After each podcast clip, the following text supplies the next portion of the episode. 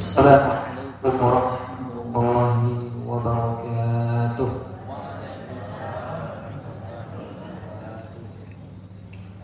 الحمد لله رب العالمين وأصلي وأسلم على نبي المصطفى الأمين وعلى آله وأصحابه الطيبين الطاهرين ومن تبعهم بإحسان إلى يوم الدين. أما بعد Bapak Ibu Ikhwan wa akhwat rahimakumullah. Insyaallah kita kembali bersama untuk mengkaji dan melanjutkan pengajian kita tentang kitab Al-Mulakhas Fiqhiyah insyaallah.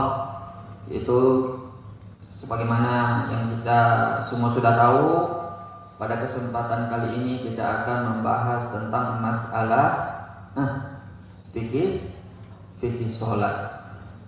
Fikih sholat jadi kita mulai dari bab sholat insya Allah taala kita lanjutkan kajian kita.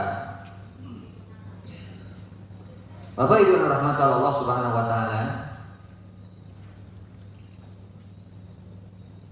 Insya Allah kita akan berbicara tentang masalah sholat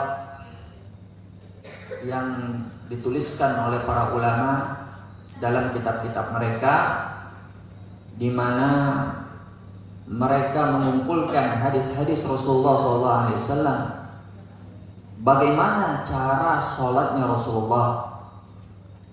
Bagaimana tata caranya beliau sholat? Apakah kita selama ini sholat sudah sesuai dengan sholatnya Rasulullah atau belum?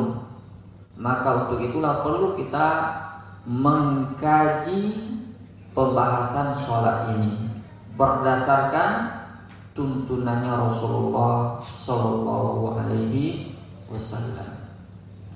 Namun sebelum kita masuk ke dalam pengkajian kita, di antara bentuk metode yang akan kita tempuh adalah kita akan menggambarkan sifat sholat Nabi secara lengkap. Saya akan nanti jelaskan bagaimana caranya Nabi sholat mulai dari beliau takbir sampai beliau salam. Setelah itu baru kita rinci dari kitab Mulakhas Fiqhiyah insyaallah dan diambil dari syarat-syarat kitab yang lain. Yang ini metode yang akan kita ambil insyaallah taala.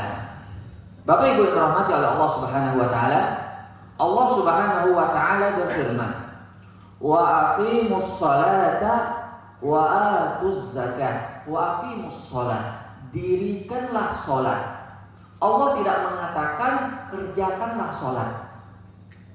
Apa bedanya dirikan salat dengan kerjakan salat? Atau sama Ji? Beda ya. Apanya yang beda?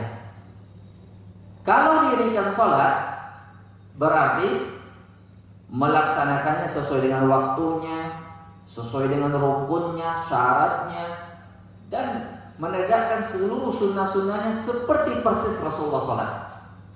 Itu artinya mendirikan salat. Termasuk di dalamnya khusyuknya. Adapun sekedar mengerjakan sholat, ya sekedar mengukurkan kewajiban. Mau sholat zuhurnya jam 2 ke, mau sholat zuhurnya setengah tiga, tidak ada masalah. Yang penting kan dikerjakan.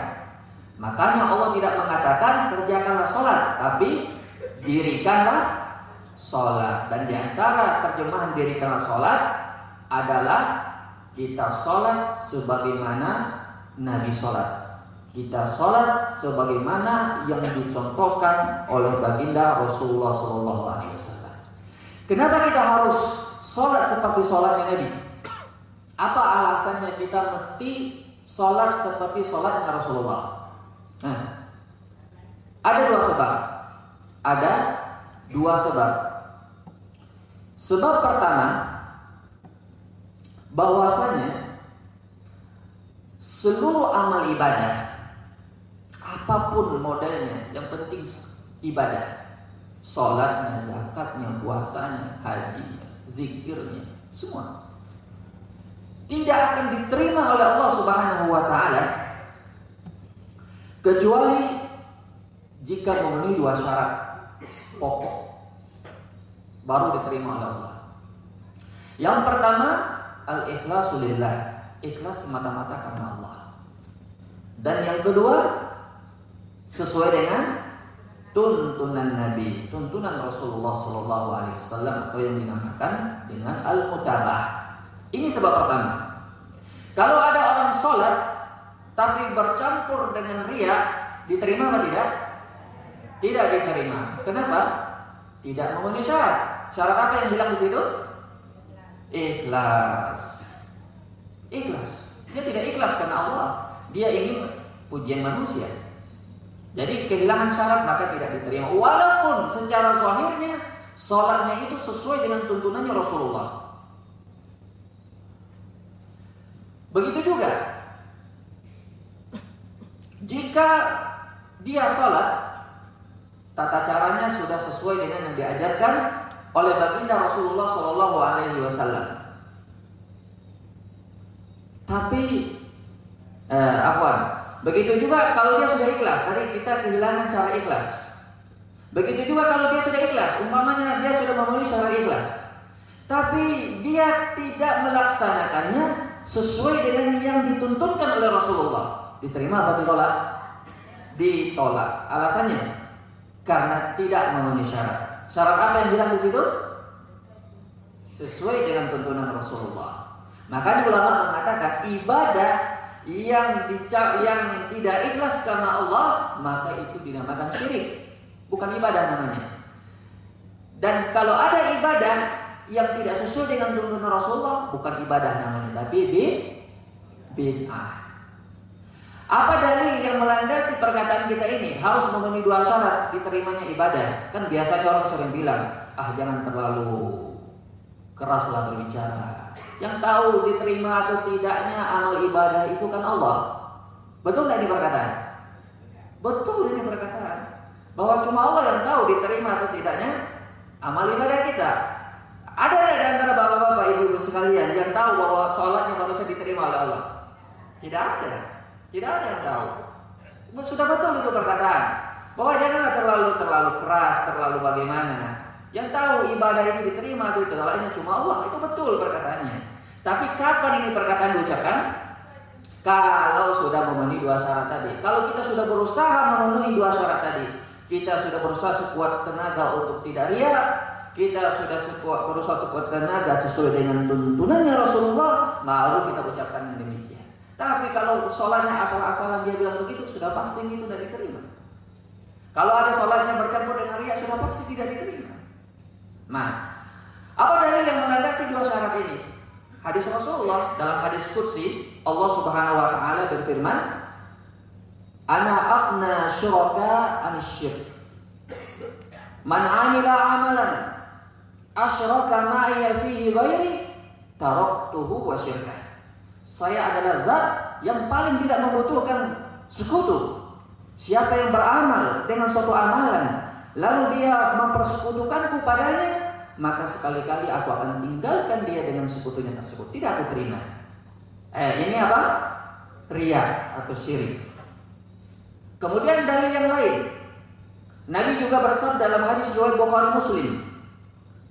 Man ahdatha fi amrina hadza ma minhu Siapa yang membuat perkara baru dalam agama kami, maka dia pasti di, ditolak atau diterima? Ditolak.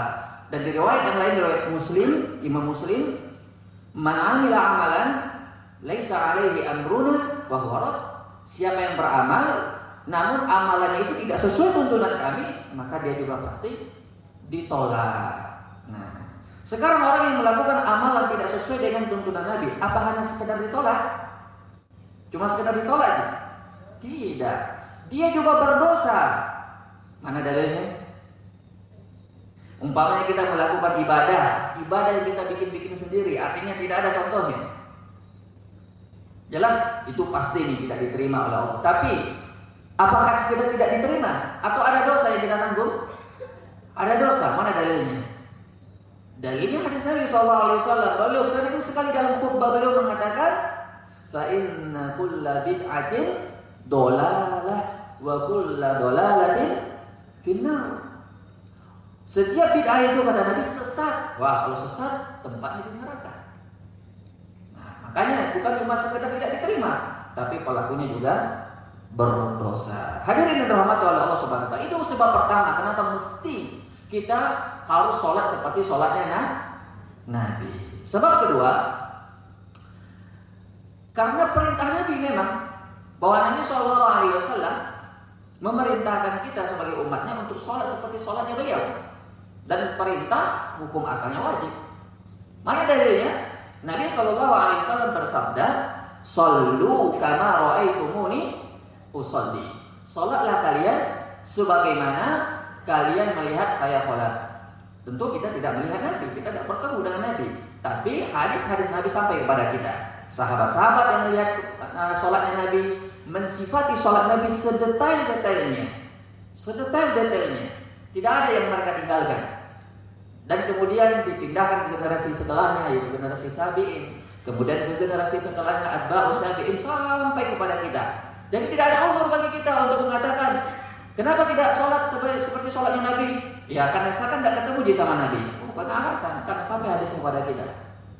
Maka itu alasan kedua karena memang Nabi Shallallahu Alaihi Wasallam memerintahkan kita untuk sholat seperti sholatnya beliau dan tidak mungkin kita bisa sholat seperti sholatnya Nabi kecuali kalau kita mempelajarinya. Karena kita tidak hidup bersama Nabi sehingga kita melihat langsung. Jadi perlu kita pelajari. Jadi ada dua sebab kenapa kita harus sholat seperti sholatnya Nabi. Siapa yang masih ingat? Sebab pertama apa tadi? Nah, ini tes tes hafalan ini. Yang pertama tadi apa alasannya? Sebabnya? Karena dua sebab atau dua syarat diterimanya amalan harus sesuai dengan tuntunan Rasulullah dan harus ikhlas karena Allah. Jadi kalau tidak sesuai dengan tuntunan Rasul percuma jika sholat karena diterima juga malah berdosa kalau kita membuat buat perkara agama kita. Itu sebab pertama. Sebab kedua apa tadi? Karena memang ada perit perintah solu karena ro'aitumuni usolli. Dan ulama mengatakan hukum asal perintah hukumnya wajib. Jadi kalau ada umpamanya orang yang sholatnya tidak sesuai dengan sholatnya Nabi, itu sholatnya tidak sah. Mana buktinya? Ada. Pernah di zaman Nabi ada seorang Arab Badui datang bertemu Nabi. Kemudian dia sholat dua rakaat dan Nabi pun memperhatikannya. Orang ini sholatnya cepat, maklum orang Arab Badui, pedalaman, orang dusun. Kemudian dia datang pada Nabi dan mengucapkan salam.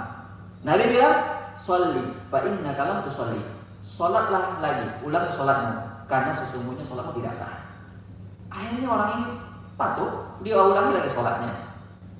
Dia sholat lagi sampai salam. Dia datang lagi kepada Nabi kedua kalinya. Kemudian Nabi perhatikan dan kata Nabi, "Sholli fa inna kalam tusolli." Ulangi salatmu, salatmu tidak sah. Dua kali. Kemudian diulangi lagi sholatnya. Kemudian dia sholat sampai salam dan datang lagi kepada Nabi. Kemudian apa kata Nabi? Sama. Salli fa inna kalam tusalli. Ulangi sholatmu karena sholatmu tidak sah. Kemudian orang ini nyerah. Wahai Rasulullah, kalau begitu ajari saya cara sholat yang benar itu seperti apa. Akhirnya pun Nabi mengajarkannya sholat yang benar. Tapi yang dia tidak lakukan di situ adalah tumak nina. Ternyata ini orang sholatnya buru-buru. Tidak ada tumak ninahnya, cepat sholatnya. Makanya, ya jangan sampai kita selama ini merasa diri kita sholat, tapi rukun yang sholat yang paling penting itu tumak nina kita tidak kerjakan. Itu sholat kita tidak sah. Seperti orang Arab Badui ini. Baik. Oleh karena itu marilah kita perhatikan bagaimana sholat Nabi Shallallahu Alaihi Wasallam berdasarkan hadis-hadis Nabi Shallallahu Alaihi Wasallam. Yang pertama yaitu niat. Niat harus kita berniat dalam sholat kita supaya kita tahu ini sholat sunnah atau sholat wajib. Harus ada niat. Kalau tidak ada niat tidak sah sholatnya. Cuma permasalahannya sekarang adalah niat itu dilapaskan apa di dalam hati? Di dalam hati. Tidak, tidak didengar ke orang sebelah tak ada apa-apa sih. Kalau tidak didengar orang sebelah tak ada apa-apa sih. Kalau di dalam hati kan tidak ada yang dengar. Hah? Tuhan tahu, masya Allah. Kalau diucapkan ini ada masalah. Kalau ada bilang usolli fardhu zuhri arba'a raka'atin ma'muman lillahi ta'ala. atau dibilang sebentar sholat asar usolli fardhu asri arba'a rakatin makmuman lillahi ta'ala. Boleh tidak? Boleh juga. Yang mana yang benar ini? Katanya tadi dalam hati. Di, diucapkan, juga boleh. Yang mana yang benar? Dalam hati. Dalam hati. Apa sih definisi niat itu? Niat itu pengertiannya apa? Orang itu niat itu kan terjemahan bahasa kita berasal dari kata dari bahasa Arab yang berasal dari nawa yanwi. Nawa itu biji korma yang ada di dalam. Dia letaknya di dalam. Makanya dibilang oleh para ulama niat itu adalah azam, keinginan yang kuat di dalam hati kita. Seperti misalnya bapak-bapak, ibu-ibu hadir ke sini, berniat tidak tadi sebelum sini? Pastinya, tidak mungkin duduk tiba-tiba di sini. Hanya orang gila yang tiba-tiba langsung, kenapa saya bisa ada di sini? Tidak mungkin. Pasti berniat. Tapi dilafazkan apa tidak? Tidak. Makanya niat itu letaknya di dalam hati. Kalau sudah dilafazkan bukan lagi niat namanya. Bukan lagi niat namanya. Makanya niat itu di dalam hati. Walaupun ada sebagian ijtihad para ulama, dia salah seorang ulama bermadhab syafi'i, bukan Imam Syafi'i ya, ulama syafi'i ya, bermadhab syafi'i. Beliau ulama terkemuka terkenal, berijtihad beliau bahwa boleh melafazkan niat seperti bilang tadi usolli itu atau nawaitu wudu misalnya kalau dia berwudu tidak apa-apa dengan niat untuk mengokohkan apa yang ada di dalam hatinya. Ah, itu istihadnya beliau. Tapi pendapat ini juga dibantah oleh sesama ulama mazhab Syafi'i. Bukan ulama dari mazhab lain, bukan. Ulama mazhab lain tidak ada masalah kalau masalahnya niat dalam hati. Ulama yang membantah juga dari kalangan madhab syafi'i yaitu Imam An Nawawi. Imam Nawawi kita semua kenal barangkali. Ada Arba'in Nawawi, ada Sahih Muslim karangan Imam Nawawi, ada Riyadus Salihin karangan Imam Nawawi, banyak tersebar di mana-mana buku beliau. Banyak sekali buku beliau. Ada kitab fikihnya yang paling fenomenal yaitu sekitar 25 jilid. Itu kitab Al-Mujmu'. Nah, Beliau ulama terkemuka, ulama yang menjadi rujukan di kalangan madhab syafi'i. Apa kata beliau? Ini istihad keliru. Ini istihad ulama ini keliru karena dia salah dalam memahami perkataan Imam Syafi'i. Tidak apa-apa toh sesama ulama baku baku menyalahkan. Yang salah itu kalau saya menyalahkan ini ulama, nah itu baru kurang beradab. Saya tidak menyalahkan ulama ini, saya cuma menukil perkataan Imam Syafi'i yang mereka sekelas level. Jadi yang pendapat lebih kuatnya niat itu tidak boleh diucapkan. Karena memang satu hadis pun tidak ada yang menunjukkan demikian. Ribuan sholat Nabi, ribuan sholat sahabat, tidak ada satupun hadis dinukil kepada kita. Sampai detik ini saya belum ketemu hadisnya yang menyatakan bahwa niat itu dilafazkan. Baik niat sholat maupun niat puasa, niat haji. Mungkin ada berkata, ada kisah niat haji. Orang bilang labbaik Allahumma umrah kalau umrah, labbaik Allahumma hajan kalau haji. Itu niat apa tidak? Dia kalau tidak itu? Bukan niat itu, itu bukan niat. Itu posisinya sama dengan ucapan takbiratul ihram dalam sholat. Nanti kita akan bahas. Itu bukan niat. Itu bukan niat. Seperti dikatakan oleh para ulama. Baik. Jadi kembali bahwa niat itu letaknya di dalam hati. Kemudian setelah itu kita menghadap kiblat. Menghadap kiblat. Menghadap kiblat apanya sholat? Syarat sahnya sholat. Andai kata orang sholat tidak menghadap ke kiblat, sholatnya tidak sah. Menurut kesepakatan seluruh ulama, tidak ada perselisihan. Tapi kapan jatuh syarat menghadap kiblat? Satu, kalau sholat sunnah dan di atas kendaraan. Nabi pernah melakukan sholat sunnah di atas kendaraan tidak menghadap kiblat, belum menghadap ke arah timur. Dua, misalnya dalam keadaan takut, misalnya dalam keadaan perang, tidak memungkinkan untuk menghadap kiblat. Tiga, misalnya dalam keadaan terpaksa misalnya kita ada safar, tidak ada tempat untuk berhenti sholat. Kalau di Saudi biasanya kita kalau naik biar bosnya, biar pesawatnya, biar bosnya pasti setiap sholat dia berhenti itu pasti. Kalau bos kita di Indonesia kita suruh berhenti malah semakin ngebut ya, biasanya kejar setoran biasanya. Tapi kalau di sana tidak, kalau pas sholat lima waktu mereka berhenti di masjid. Begitu juga pesawat, saya lihat beberapa pesawat yang hanya ada musolanya itu cuma pesawat Saudi.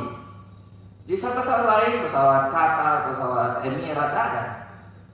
Jadi Memang kalau dalam keadaan terpaksa kita tidak apa-apa tidak menghadap kiblat, tapi hukum asalnya orang itu menghadap kiblat. Fawalli wajhaka syatrul Masjidil Haram kata Allah.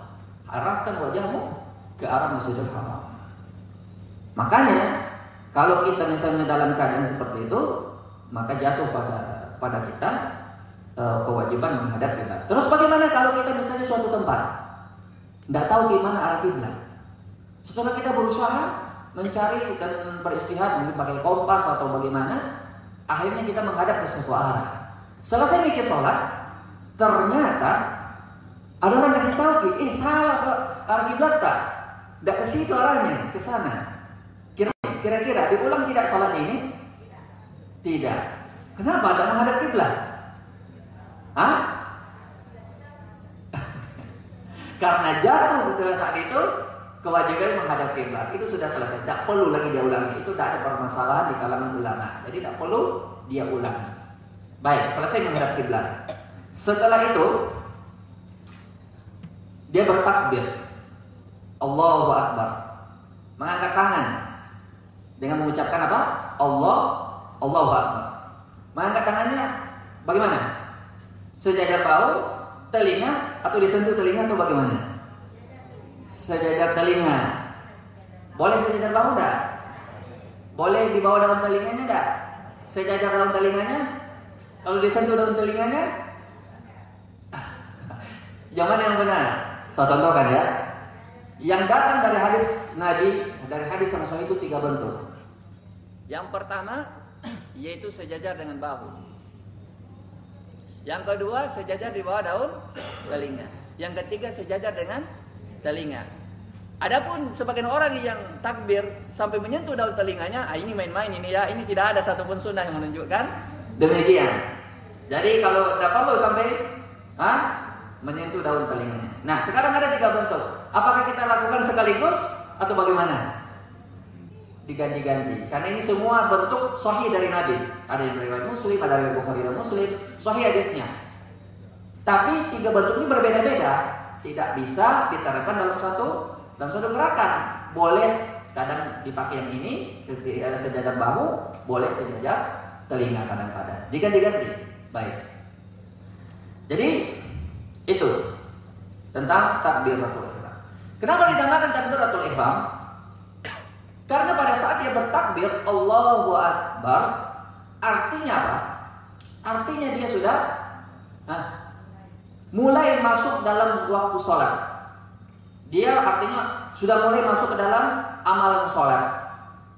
Tidak boleh lagi melakukan amalan di luar amalan sholat, baik perkataan maupun perbuatan. Seperti halnya dengan umroh. Orang umroh kan dinamakan dia ihram, dia ihram kapan? Kalau dia sudah sampai di mikot, kemudian pakaian-pakaian ihram, kemudian berniat. Setelah itu tidak boleh lagi dia potong kuku, tidak boleh lagi potong bulu atau rambut, tidak boleh lagi pakai pakaian berjahit bagi laki-laki, tidak boleh lagi pakai wangi-wangian, tidak boleh lagi berhubungan. Sampai kapan? Sampai selesai tahallul, potong rambut. Kalau selesai potong rambut, halal lagi semuanya, tidak ada masalah. Sama dengan sholat, Sholat tidak boleh bicara di luar bicaranya sholat, tidak boleh melakukan amalan di luar amalan sholat sampai selesai sah, salam. Kalau selesai bikin salam selesai. Makanya itu definisi sholat didefinisikan oleh ulama adalah ibadah yang terdiri dari amalan-amalan khusus dan perkataan-perkataan khusus yang dimulai dengan takbir dan ditutup dengan salam. Inilah sholat. Kemudian kita bertakbirkan tadi Allahu Akbar. Hikmah dari mengangkat tangan ini menurut sebagian ulama, apa hikmah dari mengangkat tangan? Sebagian ulama mengatakan bahwa mengangkat tangan itu adalah zinanya sholat. Penghiasnya sholat. Sholat itu kelihatan indah gerakannya dengan mengangkat tangan. Itu pendapat. Sebagian lagi mengatakan tidak. Bahwa Mengangkat tangan itu adalah raf'ul ijab bainaka wa baina rabbika. yakni kita mengangkat hijab kita ketika berdiri di hadapan Allah dalam sholat. Artinya mungkin ketika kita belum sholat, hati kita masih lalai, masih urusan-urusan dunia masih kepikiran. Ketika kita bertakbir, terangkat itu hijabnya. Dan kita sudah berada posisi kita berada di hadapan Allah, berdiri di hadapan Allah Subhanahu wa taala. Jadi ketika kita bertakbir itu artinya apa? Artinya kita sudah berdiri bermunajat di hadapan Allah Subhanahu wa taala. Makanya kalau kita merasakan perasaan seperti ini, insya Allah sholat tak khusyuk. Karena kita sadar ketika kita berdiri sholat itu, artinya kita itu sedang berdiri di hadapan Allah bermunajat. Mana dalilnya? Dalilnya hadis kursi. Ketika kita berbicara dalam sholat itu, itu apa yang kita baca dijawab oleh Allah. Ketika kita membaca Alhamdulillahi Rabbil Alamin, kita Al-Fatihah. Makanya kita kalau baca Al-Fatihah itu jangan buru-buru lah. Dinikmati dan dihayati maknanya. Alhamdulillahi Rabbil Alamin. Artinya apa? Segala puji bagi Allah Tuhan semesta alam. Allah itu menjawab karena Allah memperhatikan kita. Makanya saya bilang tadi kita itu kalau sudah berdiri bertakbir itu kita sudah dalam posisi bermunajat. Allah memperhatikan dan mendengar kita. Ketika kita bilang alhamdulillahirabbil alamin, Allah menjawab. Allah mengatakan hamidani abdi. Hambaku memujiku. Kemudian ketika kita mengatakan ar-rahmanir rahim, Allah juga menjawab asna alayya abdi. Hambaku menyanjungku. Dan ketika kita mengatakan maliki yaumiddin, ini hadis qudsi yang saya bacakan ya, ini ada dalam hadis Nabi. Ketika kita mengatakan maliki yaumiddin, apa artinya maliki yaumiddin? Yang menjadi penguasa atau menjadi raja di hari kiamat. Allah menjawab, "Majjalani 'abdi," bahwa hambaku mengagungkanku. Lalu ketika kita membaca Iya karena abudu wa iya karena stain. Apa artinya itu?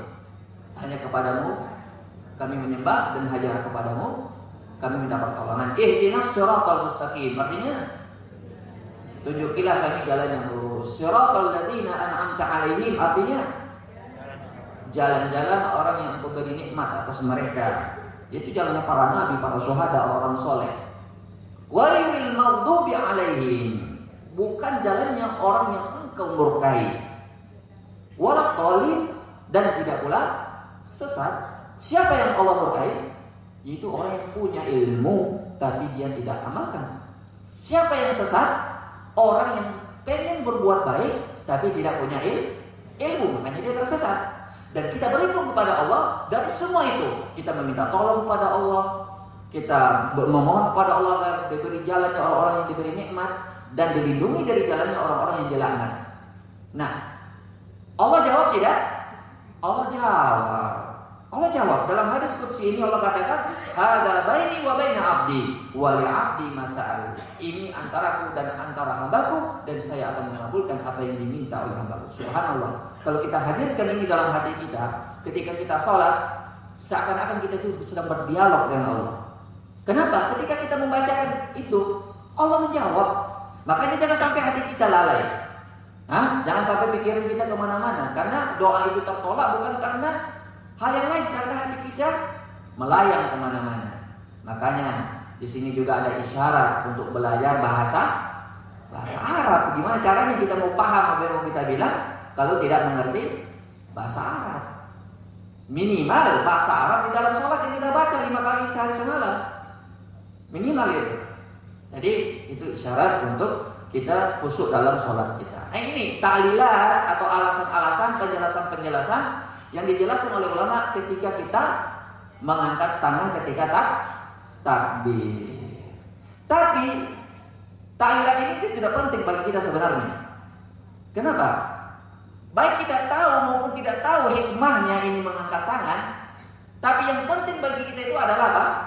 Nabi Shallallahu Alaihi Wasallam mengerjakannya. Nabi SAW mengangkat tangannya ketika sholat. Baik kita tahu hikmahnya maupun kita tidak tahu hikmahnya, kita diperintahkan oleh Allah untuk mengikuti mengikuti Rasulullah. Sallu kama raaitumuni usolli. Salatlah kalian sebagaimana melihat kita sholat. Cuman kalau tidak tahu hikmahnya, mungkin hati kita akan lebih khusyuk dalam sholat tersebut. Baik, hadirin yang dirahmati oleh Allah Subhanahu wa taala. Ini namanya pembahasan kita begini ya. Jadi kita tidak terburu-buru dalam menyelesaikannya. Kita jelaskan secara insya Allah secara rinci. Kemudian uh, apa lagi? Setelah takbir, kita meletakkan tangan kanan di atas tangan kiri, begini. Di atas dada. Ya. Jadi eh, apa namanya? letak posisi tangan kanan itu di antara nah, telapak tangan ini dengan lengan. Begini di atas dada. Walaupun ada sebagian dada hadis-hadis yang sahih menunjukkan apakah dia di atas pusar, di bawah pusar atau di atas dada. Tapi ada hadis Wahid bin Hajar yang menunjukkan hal demikian. Baik. Kemudian setelah kita tahu apa namanya bahwa sunnahnya itu adalah meletakkan tangan kanan di atas tangan kiri di atas dada, kita juga perlu tahu di sini ulama beda pendapat juga madhab Malikiyah, Imam Malik berpandangan bahwa tangan itu disadel, diluruskan, tidak bersedekap begini. Tapi ini jelas pendapat lemah, karena jelas-jelas ada hadis yang menyelisihinya. Maka di sini juga kita ambil faedah wajib sekalian bahwa tidak mesti kalau ulama sudah mencapai puncak ilmunya, mereka itu mesti selalu benar dalam bisnisnya tidak mesti. Makanya Imam Malik sendiri yang berkata, "Kullu illa sahibul hadzal qabr." Semua perkataan itu boleh diterima dan boleh ditolak kecuali perkataan banghuni kubur ini. Belum menuju ke kuburan Nabi. Karena beliau ya, ulama di Masjid Nabawi waktu itu. Jadi tidak ada perkataan ulama yang masuk, istihad ulama yang 100% benar semua tidak ada. Ini di antara contoh. Baik. Dan akan banyak masalah kalau kita membahas masalah fikih dan akan banyak masalah-masalah yang akan kita lewati seperti ini. Kemudian setelah kita e, meletakkan tangan kita di atas dada kita, kemudian kita membaca apa? Doa iftitah atau doa istiftah. Yang mana doanya? Allahumma ba'id baini wa baina khotoya kama ba'atta bainal masyriqi wal maghrib. Allahumma naqqini min khotoya kama yunaqqa thawbul abyadu minad danas. Allahumma aksil min zambi bil ma'i wasalji wal barat. Ini doa di antara doa-doa iftitah.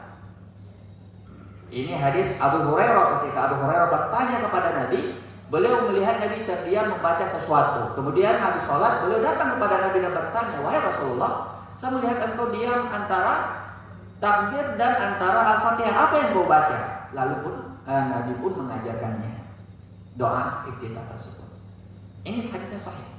Tapi ada bentuk doa iftitah yang lain. Doa iftitah yang lain. Apa yang lain contohnya? Allahu Akbar kabira walhamdulillahi katsira. Ini yang paling banyak orang hafal ya. Subhanallah bukratan wa asila. Baik. Ada yang lagi yang lain. Subhanallah wa bihamdik wa tabarakasmuk wa ta'ala jadduk wala ila ghairuk. Mana lebih mudah? Kalau akar kabirah, karena sudah hafal memang makanya mudah. Coba kalau belum hafal masih sulit. Padahal yang paling pendek yang mana? Yang pertama apa yang terakhir? Yang terakhir yang paling pendek. Ya, tapi yang sudah dihafal memang yang paling mudah. Ya. Jadi boleh ini dibaca yang mana saja, yang mudah saja dibaca yang mana. Tapi bagusnya diganti-ganti. Satu karena supaya kita mengamalkan sunnah semuanya. Yang kedua, di setiap baca doa kita itu ada makna-makna tersendirinya.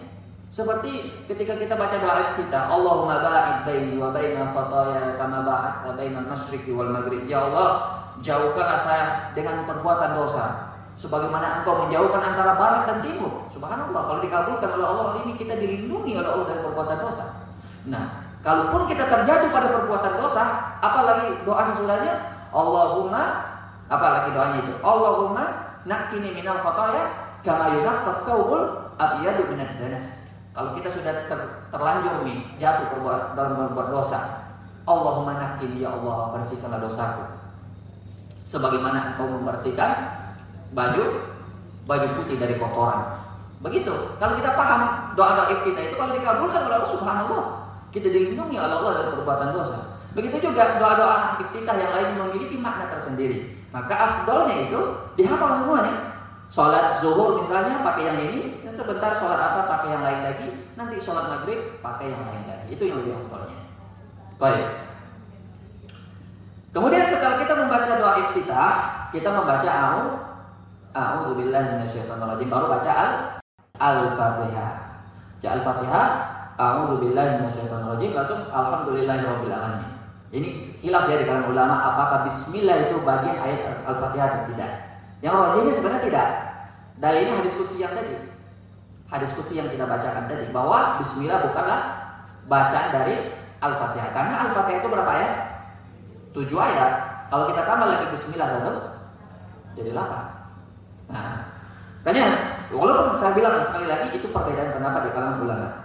Kemudian kita baca a'udzubillahi minasyaitonirrajim, baru kita baca alhamdulillahirabbil alamin, arrahmanirrahim, maliki yaumiddin, iyyaka na'budu wa iyyaka nasta'in, ihdinas siratal mustaqim, siratal ladzina an'amta 'alaihim ghairil maghdubi alaihim waladdallin. Sekarang permasalahan dalam masalah Al-Fatihah ini. Boleh tidak orang kalau sholatnya tidak baca Al-Fatihah? Tidak boleh. Ini ada khilaf di kalangan ulama. Ini yang buru-buru bilang tidak boleh. Karena masalah fikih itu banyak sekali masalah khilafiannya. Imam Abu Hanifah mengatakan bahwa Al-Fatihah itu bukanlah rukun. Artinya kalau ditinggalkan tidak apa-apa.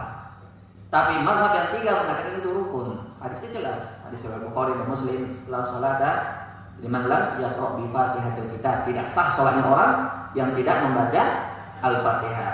Malam yaqra bi Fatihah Kitab fa salatu hidajun hidajun. Orang yang tidak membaca salat dalam apa membaca Al-Fatihah dalam salatnya, maka salatnya tidak sempurna, tidak sempurna. Tapi Imam Al Hanifah memandang lain bahwa la sholat di sini bukan tidak sah, tapi tidak sempurna. Ya, artinya beliau punya dalil. Tapi dalil beliau ini lemah. Sekali lagi saya katakan, tidak mesti ulama itu kalau beristihad selalu benar. Kadang juga salah. Imam Hanifah dalam hal ini keliru beliau. Keliru beliau dalam hal ini. Makanya Al-Fatihah itu adalah salah satu rukun di antara rukunnya sholat. Cuma permasalahannya begini. Kalau orang sholat berjamaah, apakah makmum juga baca Al-Fatihah atau cukup dengan bacaan Al-Fatihah imam? Ada dua pendapat lagi dengan Jangan buru-buru. Ah, ini apa namanya? Kita nama saja belajar fikih ya. Pelajar fikih itu bukan mendikte orang, tapi mengajak orang berpikir. Mana pendapat kira-kira yang paling dekat pada dalil? Nah, jadi sebagian ulama mengatakan cukup dengan bacaan imam Man kana salam imam faqira'at faqira'atul imam qira'atun lah atau kama qala Rasulullah sallallahu alaihi wasallam. Siapa yang salat bersama imam, maka bacaan imam sama juga bacaan baginya. Jadi kita cukup mendengarkan saja. Karena bacaan imam itu sudah sama dengan bacaan kita. Itu pendapat. Pendapat yang lain tidak. Tetap makmum membaca Al-Fatihah. Pendapat lebih kuat wallahu alam makmum tetap membaca Al-Fatihah. Kan permasalahannya adalah kapan kalau makmum membaca Al-Fatihah posisinya di mana? Allah Subhanahu wa taala berfirman di dalam Al-Qur'an fastami'u lahu la'allakum turhamun wa ansitu la'allakum turhamun. Apabila Al-Qur'an dibacakan, maka diamlah. Sedangkan Al-Fatihah itu ah, Al-Qur'an apa bukan? Al-Qur'an. Setelah itu ayat Al-Qur'an. Kita diperintahkan untuk diam. Terus kapan kita membaca Al-Fatihah kalau begitu?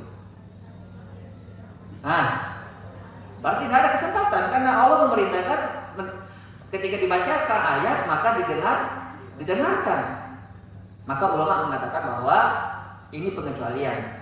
Diambil waktu setelah imam jeda antara baca Al-Fatihah selesai kemudian hendak membaca ayat misalnya. Ini dalam sholat jahriyah tentunya ya. Adapun dalam sholat sirriyah, zuhur, asar itu tidak ada masalah. Yang masalah itu kalau jahriyah, subuh, maghrib dan isya. Itu diambil waktu jeda antara apakah ketika antara baca ayat dengan baca Al-Fatihah ataukah mungkin nanti setelah selesai imam baca ayat yang penting sempat dia membaca apa? Membaca Al-Fatihah dikecualikan yang baca Al-Fatihah. Setelah selesai baca Al-Fatihah sudah diam, tidak ada lagi yang dia baca selain itu. Paham ya? Makanya ya sholat. Makanya Nabi pernah suatu ketika sholat subuh bersama para sahabat. Para sahabat mengikuti bacaan sholat beliau dan selesai sholat beliau mendengar dan beliau tegur. Tidak boleh bacaan sholat imam itu diikuti kecuali cuma Al-Fatihah. Nah ini dalil juga bahwa makmum membaca apa? Al-Fatihah. Paham ya? Jadi Al-Fatihah merupakan rukun di antara rukun-rukun sholat. Baik. Kemudian setelah kita membaca Al-Fatihah, kita membaca Membaca apa? Membaca ayat, membaca surah-surah pendek ya. Surah-surah pendek, betul. Kalau kita perhatikan secara zahirnya uh, firman Allah dalam Al-Qur'an Allah mengatakan faqra ma tayassara minal Qur'an. Bacalah apa yang mudah bagimu dari Al-Qur'an. Dan hadis juga Nabi SAW bersabda ketika mengajarkan sahabatnya sholat, uh, apalagi punya hadisnya itu, uh, summa ma tayassara ma'aka minal Qur'an. Kemudian bacalah ayat yang mudah bagimu dari Al-Qur'an. Tapi ulama menjelaskan dengan mengumpulkan semua hadis-hadis yang ada bahwa kadang-kadang Nabi itu juga membaca ayat-ayat panjang. Seperti kalau hari Jumat belum membaca Alif Lam Tanzil As-Sajdah dengan Al-Insan Al-Ataka Al-Insan. Panjang apa pendek itu? Panjang itu. Panjang. Begitu juga kadang beliau sholat maghrib membaca surat At-Tur. At-Tur itu panjang sekali. Nah, setelah melihat hadis-hadis yang ada, ulama mengambil sebuah hukum atau kesimpulan bahwa kalau sholat subuh bukan sendirian ya, kalau sholat subuh maka disunahkan atau dianjurkan untuk membaca tiwal mufassal atau ayat-ayat panjang. Kalau sholat maghrib disunahkan membaca yang pendek-pendek atau kisah mufassal. Dan selainnya itu sholat zuhur, asar, dan isya disunahkan membaca yang pertengahan yaitu ausatil mufassal. Yang mana dibilang kisar mufassal yang pendek-pendek itu yang mana dimaksud itu dalam Al-Qur'an itu? Dari surah-surah mana saja? Kalau wow, kalau berapa Tabat ada, ya cocok gitu, tidak salah. Dari wadduha sampai an anas, nah, itu dinamakan kisar mufassal atau ayat-ayat yang pendek. Dari ad-duha duha itu sampai an-nas. Yang dinamakan atau yang dimaksud dengan ausatul mufassal atau pertengahan dari ayat-ayat yang apa namanya yang dibaca kalau sholat zuhur, asar dan isya itu dari an-naba amma sampai ad-duha sampai ad-duha itu namanya ausatul mufassal Kemudian Tiwal mufassal yaitu ayat-ayat yang panjang yang di mana dia maksud selebihnya dari Al-Baqarah sampai An-Naba. Ini secara umum.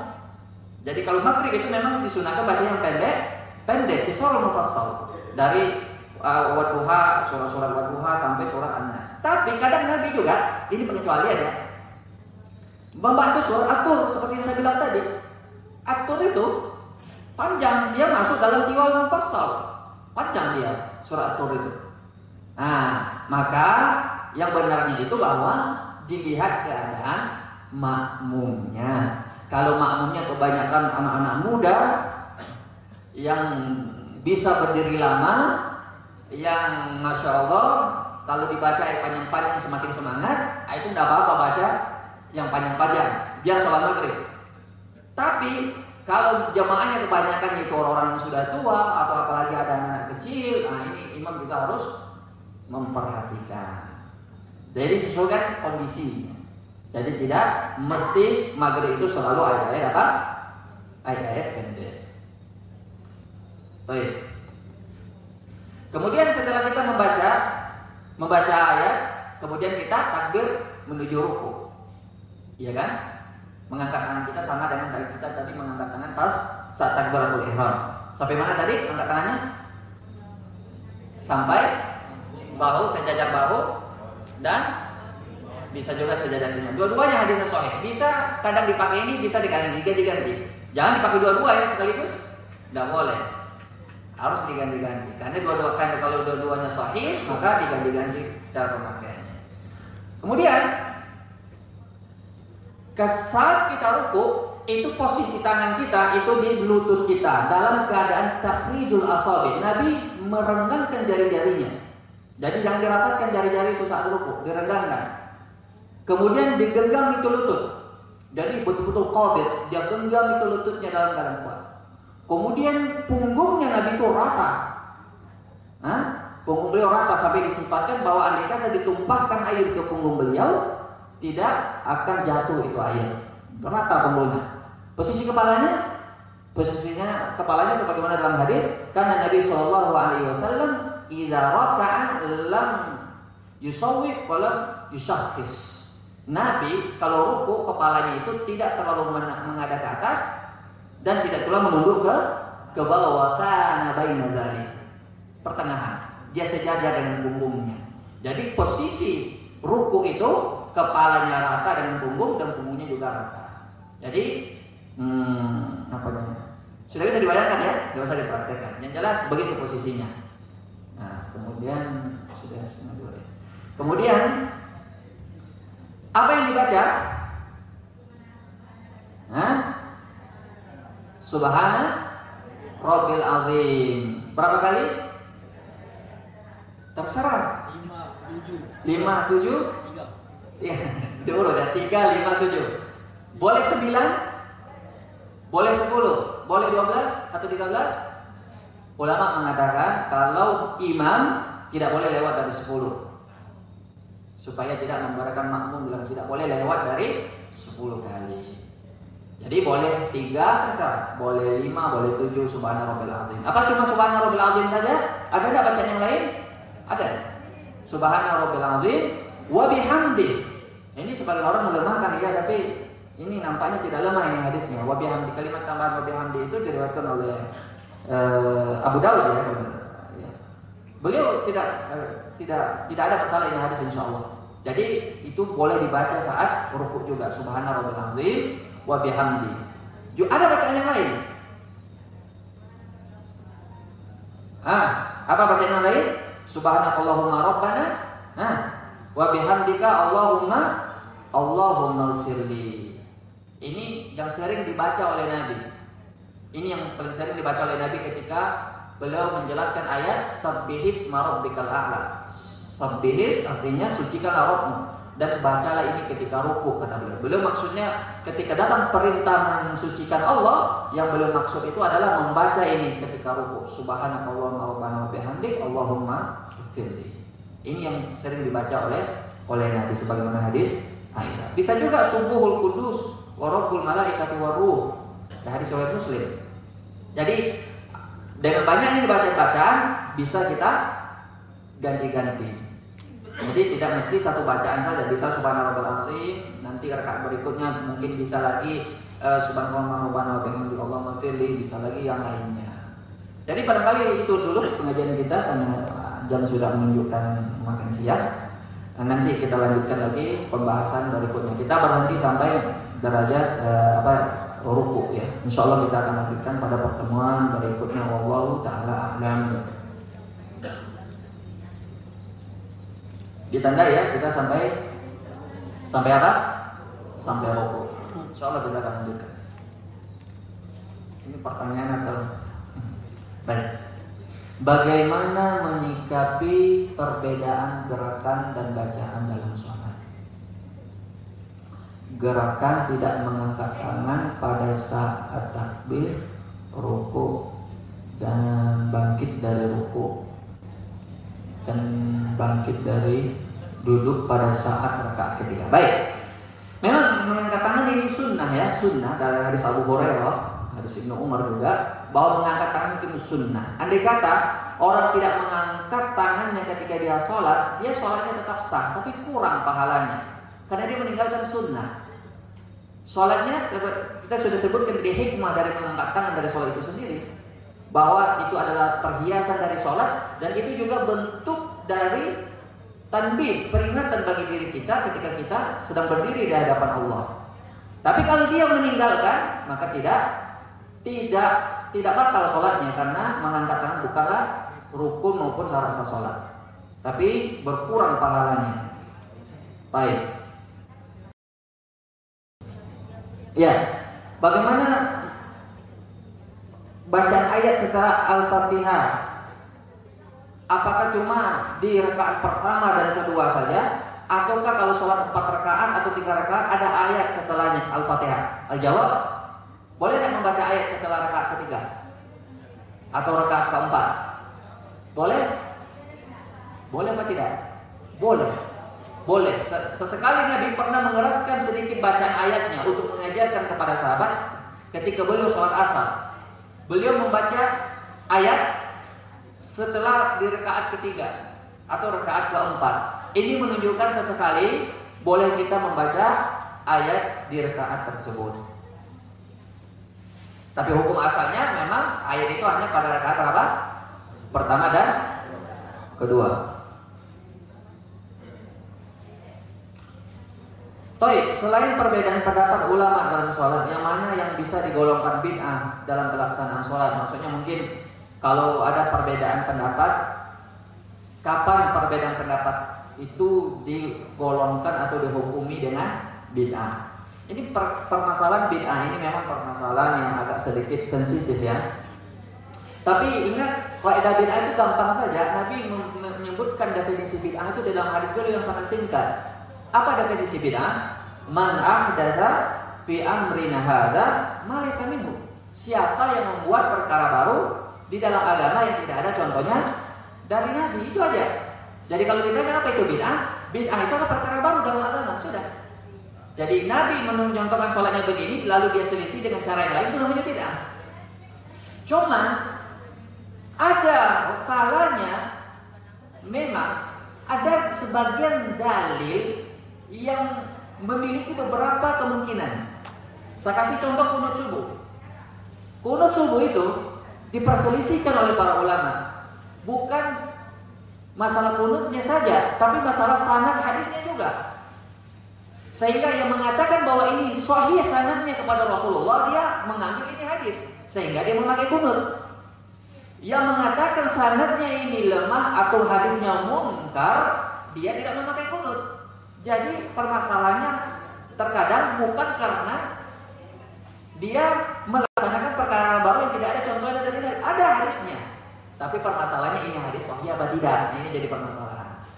Nah, ini pembahasannya tersendiri. Pembahasannya khusus. Tidak bisa digabung dengan pembahasan kita sekarang ini. Bagaimana bacaan tasawuf untuk makmum yang masbuk? Misal untuk duduk sholat yang ketiga dan keempat. Gimana yang gambarannya? Masbuk dia ikut tasawuf awal dia tunggu sampai imam salam misalnya kalau dia di ketiga kemudian imam salam dan dia berdiri kemudian menyempurnakan apa yang tertinggal dari rakaat sholatnya bagaimana hukumnya dalam sujud terakhir saya tambahkan bacaan atau doa yang terdapat dalam satu ayat Al-Quran. Baik, hukum membaca ayat di dalam sujud dan ruku itu dilarang. Hukum membaca ayat di dalam ruku ataupun sujud dilarang. Tapi ketika kita misalnya ada doa-doa yang berasal dari Al-Quran, misalnya Rabbana La tuzigh qulubana ba'da idh hadaitana wa hab lana min ladunka rahmah innaka antal wahhab. Itu ayat. Dia bermaksud di situ doa, bukan membaca ayat. Maka insya Allah ini tidak mengapa. Kalau maksudnya adalah doa. Tapi kalau mengkhususkan membaca Al-Quran atau ayat-ayat dari Al-Quran dalam sujud dan rukuk, maka ini terlarang, tidak boleh.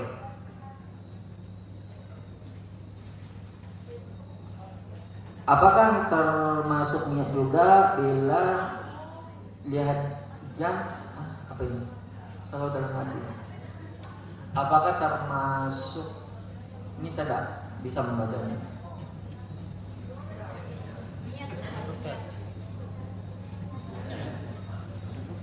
Ah, baik. Ini masalah niat. Sebenarnya apa itu definisi niat? Apakah sudah dihitung seseorang itu berniat ketika dia ya sudah berwudu menuju sholat misalnya sudah masuk waktu asar dan dia berwudu. Apakah itu sudah terhitung niat? Jawab. Jawabnya ya. Kapan niat itu batal? Ketika dia melaksanakan selain apa yang dia niatkan, itu batal niatnya jadinya. Jadi niat itu ya tidak perlu diucapkan di dalam hati sengaja aku sholat asar empat rakaat jadi makmum karena Allah tidak perlu tidak perlu diucapkan hal seperti itu seperti saya beri gambaran mudahnya tadi bapak-bapak ibu-ibu hadir ke sini pasti berniat itulah definisi niat Itulah definisi definisinya. Itu keinginan yang kuat dari hati kita melakukan sesuatu. Itu yang dinamakan niat. Baik. Kalau sholat duduk baring, kalau tidak mampu berdiri, apakah pahalanya beda? Baik. Berdiri itu rukun sholat. Tidak sah sholat seorang kalau dia mampu berdiri dia sholat duduk. Itu untuk sholat wajib. Tapi kalau sholat sunnah boleh dia sholat du duduk. Kalau sholat wajib tidak boleh. Kalau sholat sunnah boleh dia sholat duduk tapi pahalanya setengah. Harus diperhatikan ya harus dibedakan. Ini sudah mulai merasa kerusuk saya cukupkan ini pertanyaan yang terakhir ini. Jadi kalau yang masalah berdiri itu rukun sholat. Tidak sah sholat seorang yang mampu berdiri. Hah? baik paham? Ya pertanyaannya sudah bisa ditangkap. Bagaimana hukumnya orang sholat duduk tidak mampu berdiri? Nah, saya bilang tadi bahwa tidak sah sholatnya seseorang yang mampu berdiri tapi dia duduk. Tapi kalau dia tidak mampu berdiri maka boleh duduk dan kalau tidak mampu duduk boleh berbaring sesuai dengan kemampuan nah, adapun sholat sunnah meskipun dia mampu berdiri kalau dia sholat duduk, maka tetap sah sholatnya. Karena Nabi pernah sholat sunnah duduk, tapi pahalanya kata beliau cuma setengah. Baik. Segala cukup. Allah taala alam sallallahu alaihi Muhammad wa ala alihi wa sahbihi wa sallam wa alhamdulillah rabbil alamin. Assalamualaikum warahmatullahi wabarakatuh.